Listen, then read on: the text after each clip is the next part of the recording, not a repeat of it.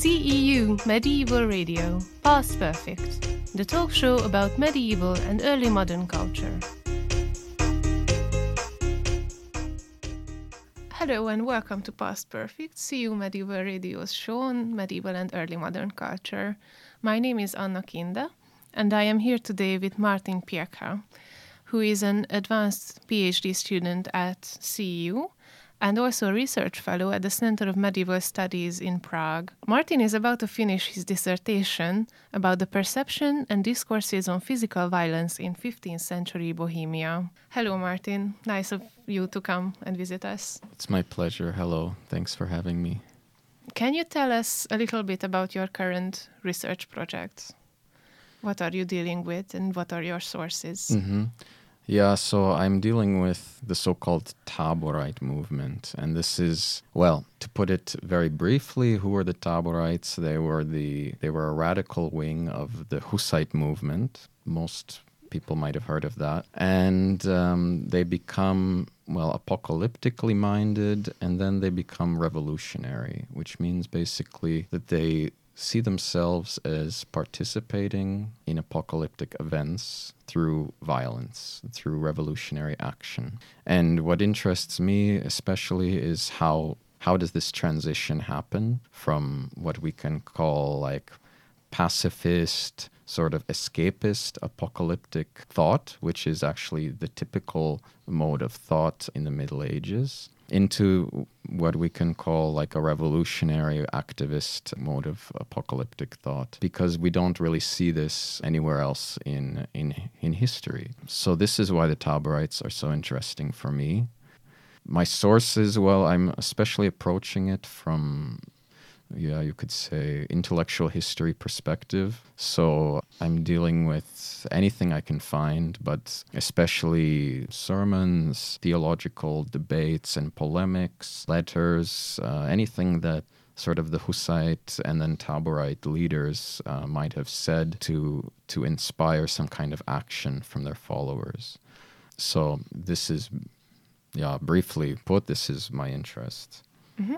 I'm not very well versed in this area of, mm. of European history. So, could you tell us a little bit about like the context? What is happening in Bohemia at this time, and how can we imagine these Hussite mm-hmm. wars? Yeah, that's a good question. Um, of course, the context is very complicated. So the Hussites begin, we probably heard of Jan Hus, begin as a reform movement in Bohemia, in Prague. So this is the time of the schism, a time when people are exactly uncertain of their own salvation, how to attain, attain salvation, which pope should we be should we follow? At some point there's even three popes as you know. Oh my. So people are asking themselves, well, it becomes a very complicated question. And so there are some movements, Hussites are not unique to this, that begin to actually avoid the clerical church altogether and look exactly to the sources, uh, what they see as the sources of Christianity. That is scripture. So the Hussites begin as such a movement, of course, influenced from various thinkers abroad, but begin to, to measure, let's say, the clerical church around them based on the measurements of what they thought God meant the church to be based mm-hmm. on based on the so-called pre-Constantinian church, so the Church of Christ and his first apostles. And what they see is that the the the church around them doesn't measure up. They're simply, I mean, uh, w- yeah, politics and and uh, religion are are combined, and the clergy is is more interested in gaining wealth and power than they are preaching sermons to their to their flocks. And of course, Prague is maybe a unique case because there's some studies done that uh, uh, an especially high number of priests existed proportionally in Prague, which was one of Europe's biggest cities at the time. So maybe the so called sins of the clergy were especially visible to mm-hmm. people. Mm-hmm. And um, so it begins in the university Charles University, this movement of reform, which is basically simplifying simplifying the clergy taking away their political and economic wealth, mm-hmm. basically to purify them so that they can focus on their main task at hand which is making sure that yeah that people are living according to the norms that are set in scripture. So this is the beginning of the of the what is called the hussite movement. Um, jan hus of course, this gets into conflict with the church because actually this questions the very authority of the clerical hierarchy. And at some point, the Hussite leaders uh, begin to consider actually the clerical hierarchy as the exact problem. Even the Pope, who they, they begin to call as the highest antichrist, because after all, he is the, the leader of the entire movement away from uh, scriptural norms. He is the, the head of this uh, sort of perversion in history. That's the way they see it. So he is called to Constance in 1414 to, um, well, both sides think they're, they're achieving something different because Hus thinks he's coming there to preach and to convert and to reform the church, while the council is simply wants to hear him defend himself against charges of heresy. So they have, of course, different objectives. He's thrown in jail shortly after he comes, and he's, long story short, he's executed as a heretic. So this happens in 1415. The Taborites are still a few years away, but uh, what we see happening in the meantime is well, he was immensely popular, even with the nobility. So the nobility and uh, the population sort of are outraged by uh, by this execution, and decide to defend themselves against further persecutions. Now it gets very complicated because the Hussite, let's say, movement becomes so big that actually there are and it, it comes to actually be spread over the whole country that it's impossible to maintain a sort of unified front. Yes. So there you have sort of more moderate wings, sort of the university where it all started, the nobles, and you have more radical wings with it, which begin in the countryside. And the Taborites come out of this this sort of more radical approach, which really actually sees, which really wants to go to a return to the most simplistic theology and the most simplistic liturgy. They come into conflict with the sort of moderates, so on and so forth, until 1419.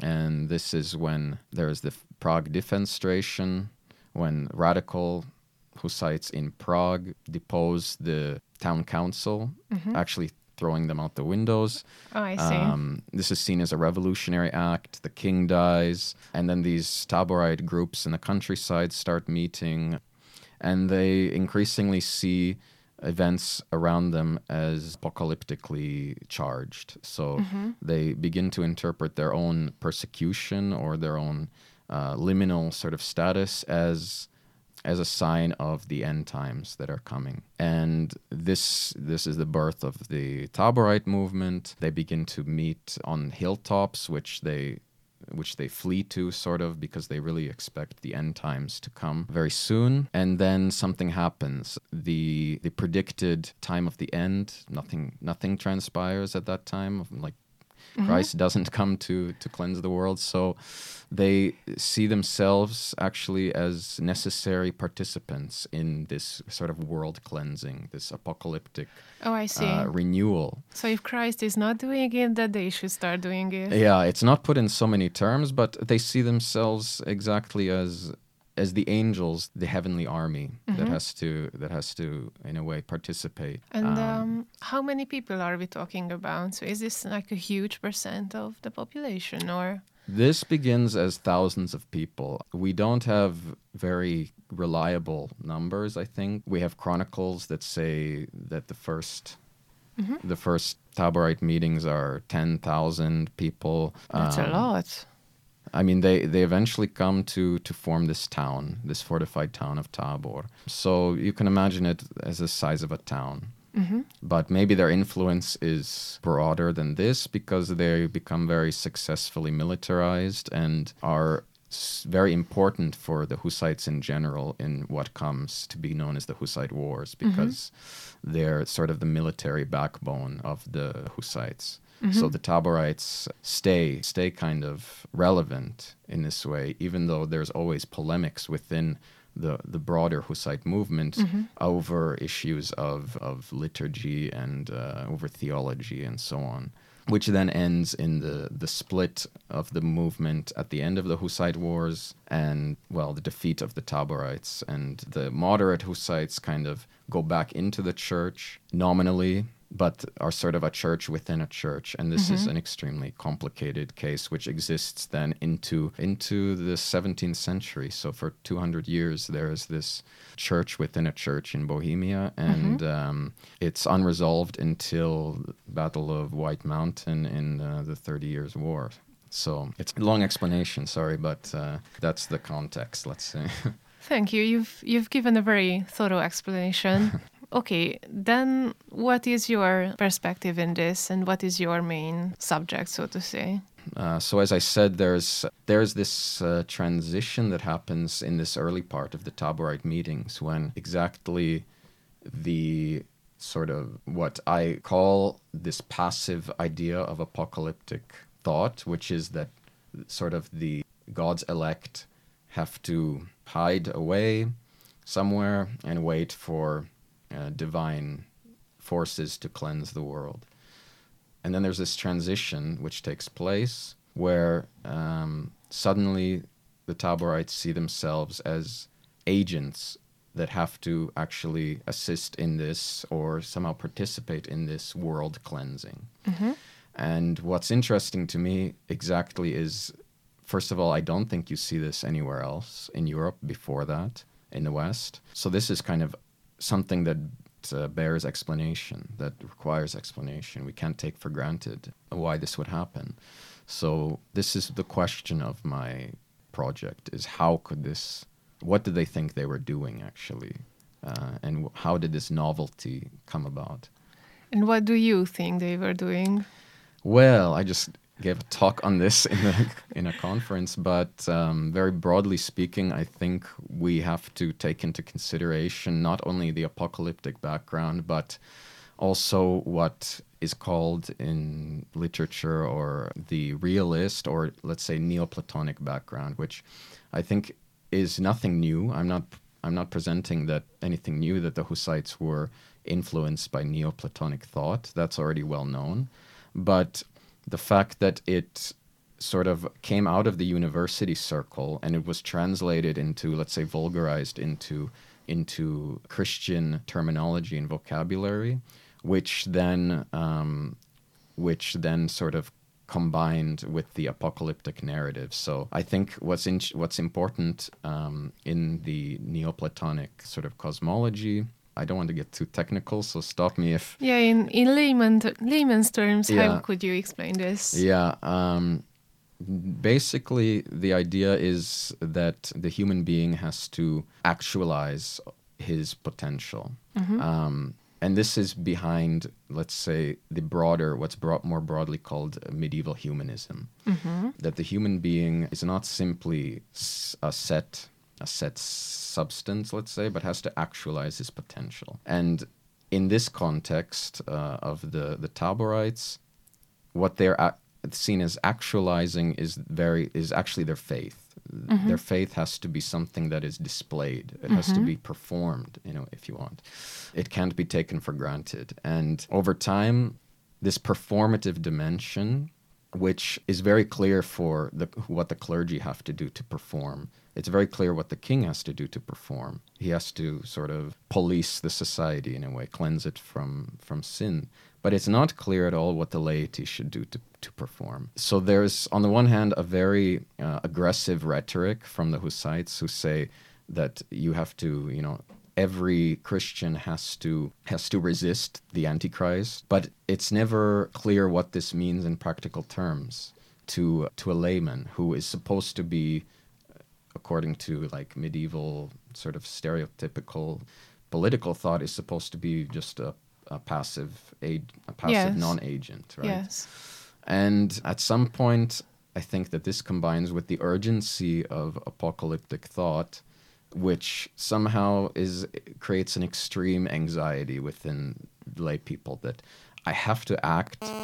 It's not clear to me how I should act, but if I don't do something, then then I will be sort of labeled amongst the damned because I have to perform my mm-hmm. my my faith. And I think let's just to simplify things, I think that this is behind exactly this this revolutionary inspiration. Mm-hmm. To get more I would have to go into finer detail, but this is the the basic of it.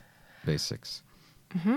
Okay. My question regarding this, as a historian, so what is the methodology you use to uncover Mm-hmm. these thought processes? That's yeah, that's a very good question because actually the the radical Hussites and Taborites are not at all explicit about their sources. So you cannot simply say, ah, he's this is citing the Timaeus, the Plato, and uh, therefore. They very rarely cite anything other than the Bible. Sometimes a couple of non-biblical prophecies, but that's about it. So you have to really do sort of an intellectual history and a discourse analysis to find to in a way trace to trace these ideas and where they come from.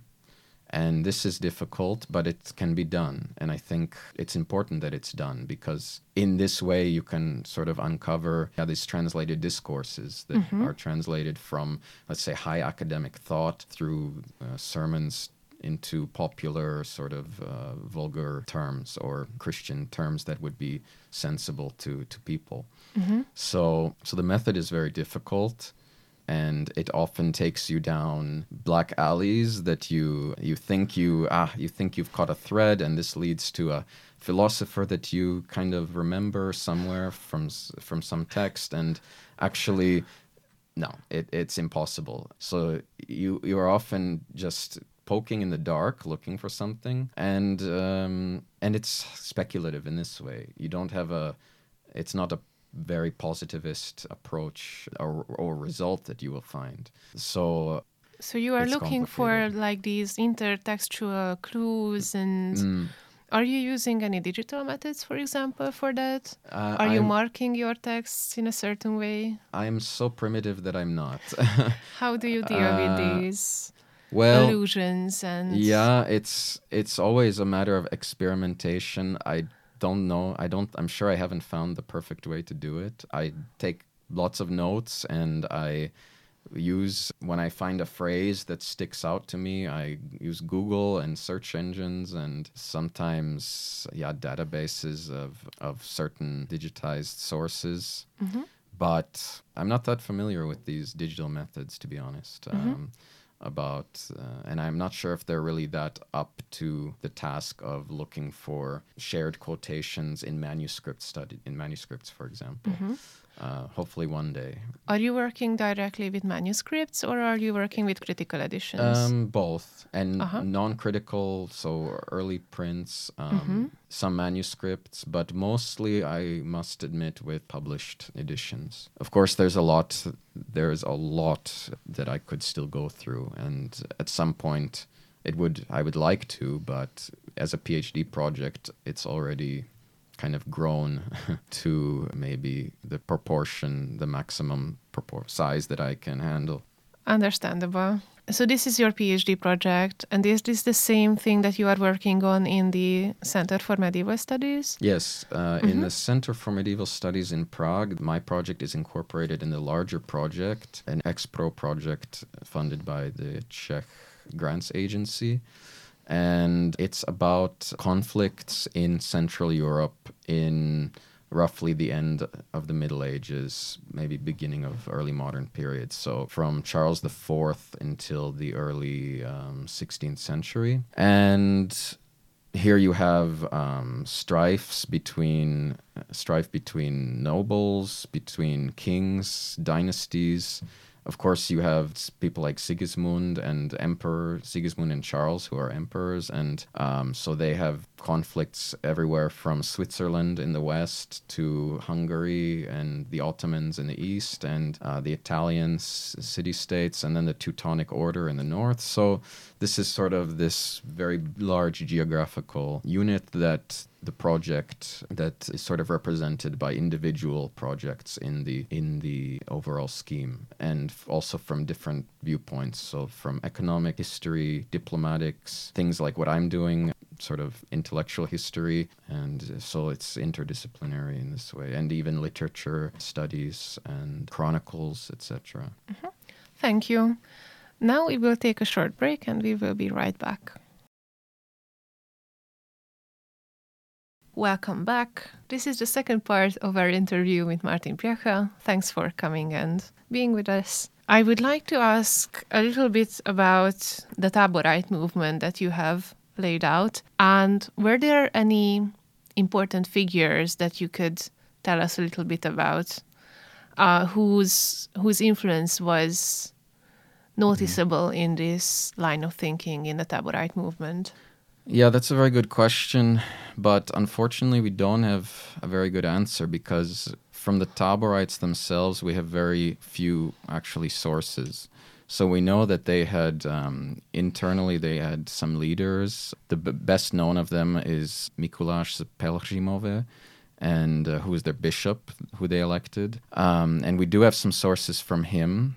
But for this very early period that I'm interested in, about let's say the most revolutionary, um, most radical, they were more or less liquidated in the first couple of years of the of the existence of the movement. So we have a couple of letters from a so-called so-called uh, Martin.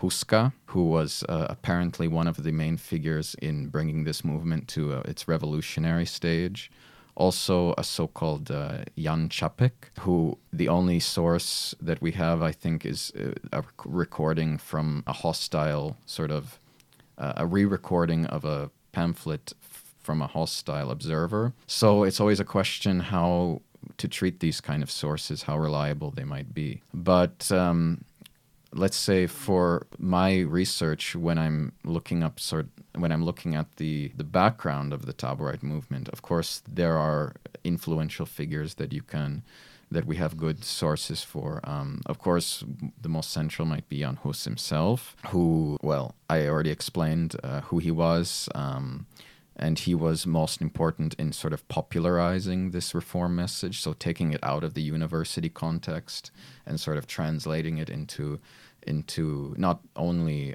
vulgar terms but literally translating it into Czech, preaching in Czech. This is something that was quite um, was quite restrained and quite still unique. Another thinker I think doesn't get enough recognition still in in uh, historiography is a certain Jakobek of Stříbro. He's the most important. Uh, he's w- best known for the beginning of the so-called Utraquist communion. Mm-hmm. Um, so this is a theological novelty which the Hussites are known for about giving the bread and the wine in the uh, Eucharist, which up till then was, yeah, there's a long history behind it that it, it existed in the original uh, early church, and then somehow in the Middle Ages, for some reason or another, it was forgotten and ignored, and only the bread was given to the laity. Uh-huh. So he renewed the practice of giving both kinds to the laity, which the council condemned as heretical, and so on. But I think his importance goes beyond this, in especially in this sort of mystical, let's say, Neoplatonic background. He's the one who mainly awakens previous Czech so-called realist thinkers, Matthias of Janov, and brings them into the Hussite sort of corpus of of intellectual sources and this, I think, is very important later for the Taborites in, for example, imagining a body of the Antichrist or imagining a normative way of acting as anti-Christianity or versus Christianity. And so there's many ways that I think he's very important and he's kind of considered the father of the Taborites, even though he's definitely negligent father because he how come? Because when the Taborites come to existence, he immediately rejects them and he rejects the the violence and I think this is one of the reasons why he is being sort of sidelined in maybe the the Hussite research or this specifically research on the Taborites but I think that without him you don't get the same Taborite movement or uh, he's much more of an apocalyptic thinker also than than Hus was so these these are some main figures that I would highlight mm-hmm. Thank you. They are relevant for me, yeah. So we have previously talked about this violent part of the Hussite movement. Was there I mean, you already mentioned it that there was also a more moderate side.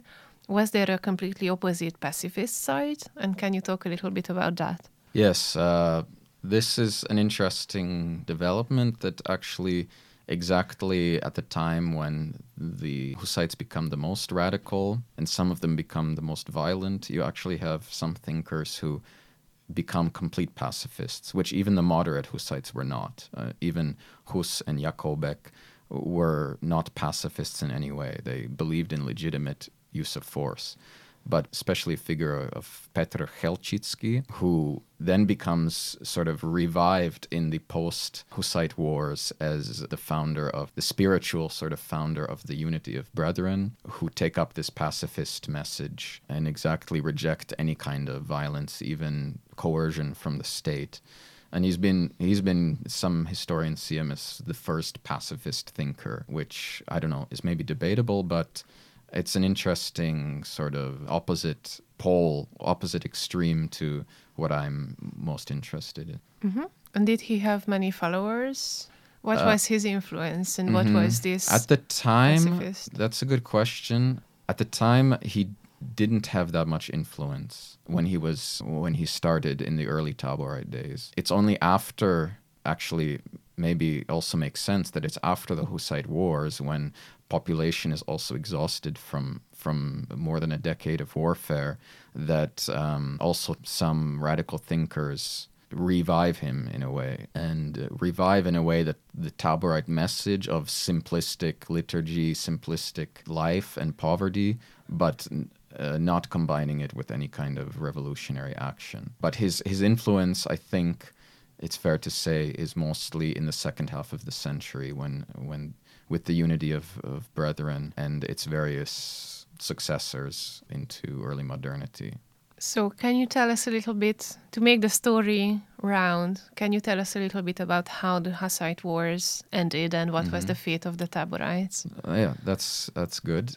Basically, the revolution, the Hussite revolution, so called, happens 1420, and th- there are crusades announced against them. So they've basically successfully taken a large part of the kingdom and its towns, and even a large portion of the nobility has sided with them. So uh, the Council of Constance and the church announce a crusade against them. And what's remarkable is actually that and it's taken for granted that these trained soldiers, for example, Albigensian crusades, were uh, basically slaughtering uh, the the heretics.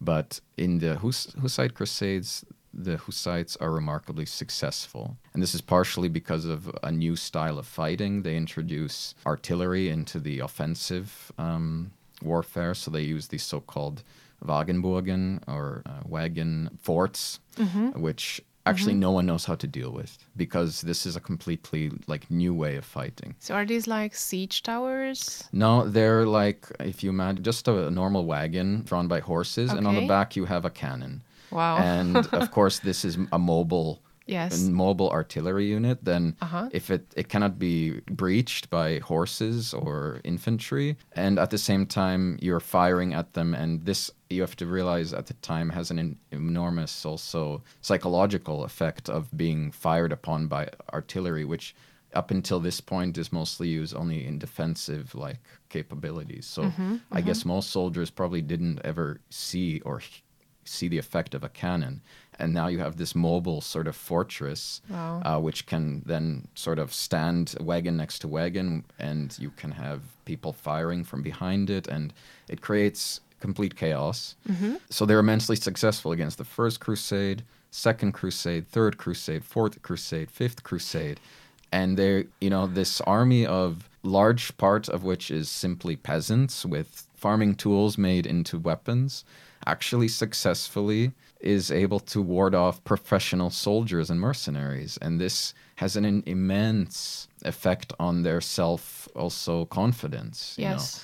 And suddenly these things that they that they said in the beginnings of the wars that they are the elect well, now it's obvious. It makes sense. Uh, uh, yeah. It's obvious that God is on their side and that, uh, you know, the few are able to conquer the many and the weak the powerful and so on. Until the church, well, a new council is called Ad Basel in the early 1430s, and it's clear that this has to be somehow dealt with because the military way is not going to work. So they invite the Hussites. Again, it's sort of like with Hus that they are invited by the council in a way to defend themselves while they think that they're coming also to spread their message. So there are years actually of debates and polemics which happened between the council and they they have the so-called four articles of Prague, which all the Hussite parties agree on. This is basically making the church poor again, so making it go back to its original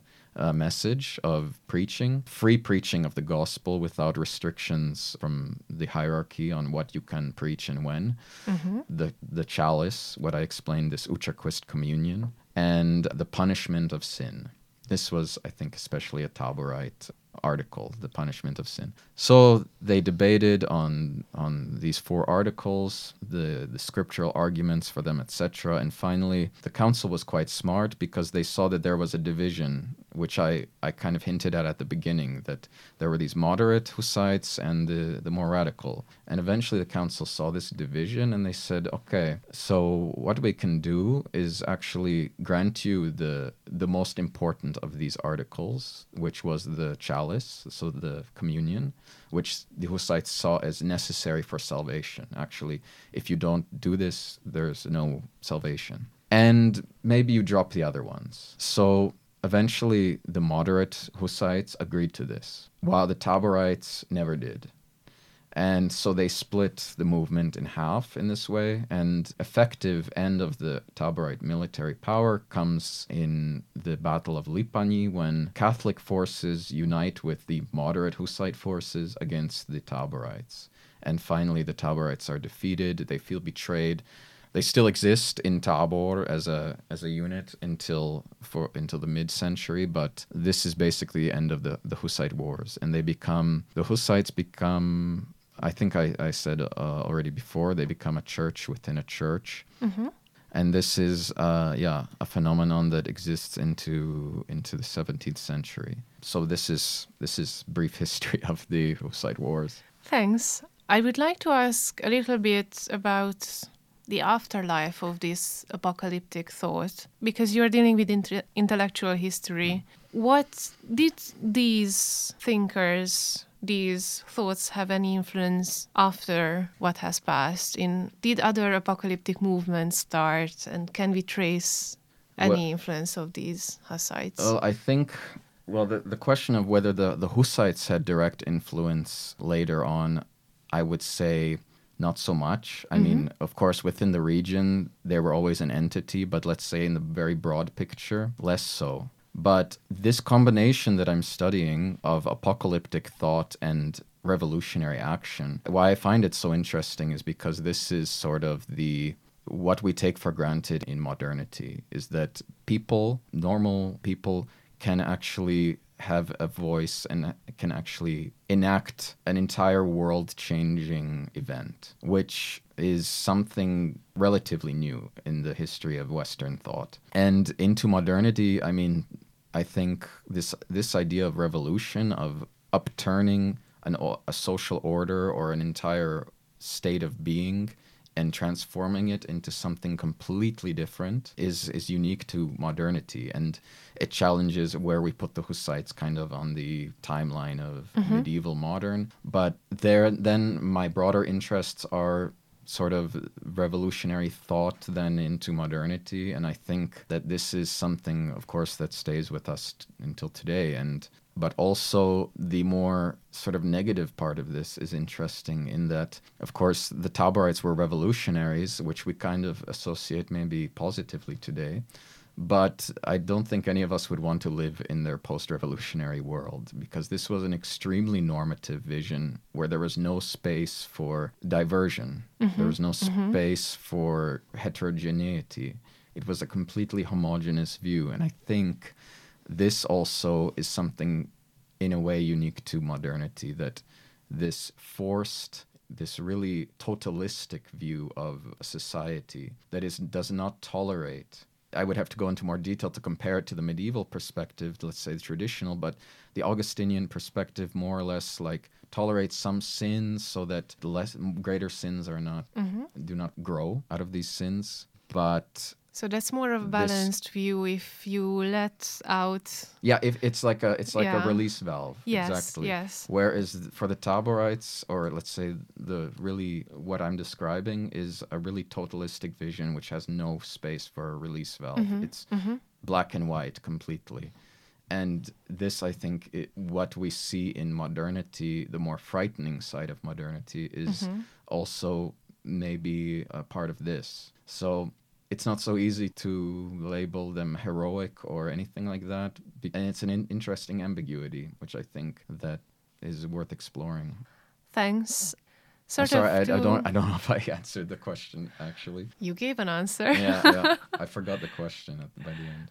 I think it was a comprehensive answer. So, to conclude our interview, I would like to ask you about your future plans, if you have any, mm-hmm. to continue this research or to delve into new topics, but also what do you foresee as interesting developments that can happen in this field? That's a good question. So, my own research future, well, I will finish my PhD soon and uh, I'm part of this, as I already explained, this project in Prague, which uh, is a long-term project. So I'll be part of this, and um, I'm not thinking much past my PhD, to be honest. This is where my focus is. Of course, after this, if in the project I would like to maybe expand into the later Hussite wars when they actually become an offensive, when the Hussites begin to actually export this ideology abroad uh, through literature and actually violence and I think that's an important second part to, to what I'm looking at. Yeah, as for the field as a whole,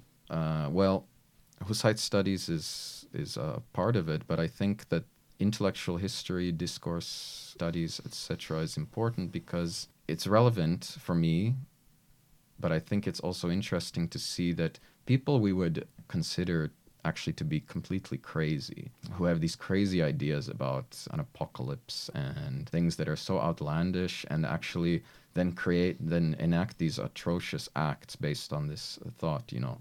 I mean, completely massacring populations. You know, it's too easy to say that they're crazy. And it's interesting to see the internal logic behind this. And actually, it's frightening sometimes to see how learned some of these people are. I mean, and that completely educated people are not only capable, but this is something we have to take seriously. Mm-hmm, and this, mm-hmm. I think, also lines with today, maybe, that we cannot simply call as crazy some of the acts of extremist groups or, or mm-hmm. people. It's much more important, but also interesting to see an internal logic behind it, also to to proper properly be able to understand it. Yeah. Okay, thank you, and thank you for coming and answering our questions. Thank you very much for having me.